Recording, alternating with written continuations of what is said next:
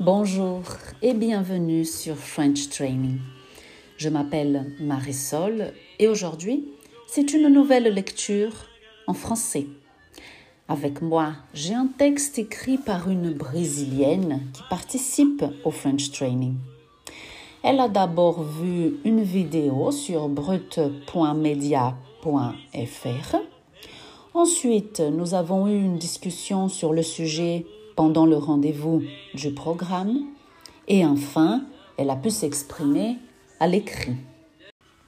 Écoutez maintenant le texte qu'elle a écrit et qui est pour une situation informelle. Nous parlons sur le sujet. Cette semaine, j'ai connu l'histoire de Sylvie, une femme qui habite en France. Elle est ostéopathe et comme tout le monde, elle va au travail tous les jours. Mais ce qui différencie Sylvie est son style de vie alternatif.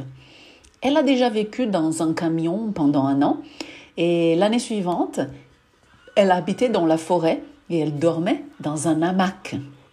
Maintenant, elle est sur le point de déménager dans une maison durable, comme une tiny house. Est-ce que vous avez déjà entendu parler de ce type de maison? Tiny house est une micro-maison durable qui utilise des ressources naturelles. Elles sont écologiques et permettent à la personne de se déplacer avec elle.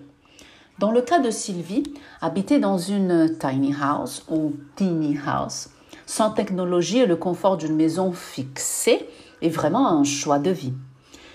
Ce qu'elle aime est s'endormir pendant que la pluie tombe, sentir le vent bouger sa maison et observer le ciel et les étoiles après une journée de travail.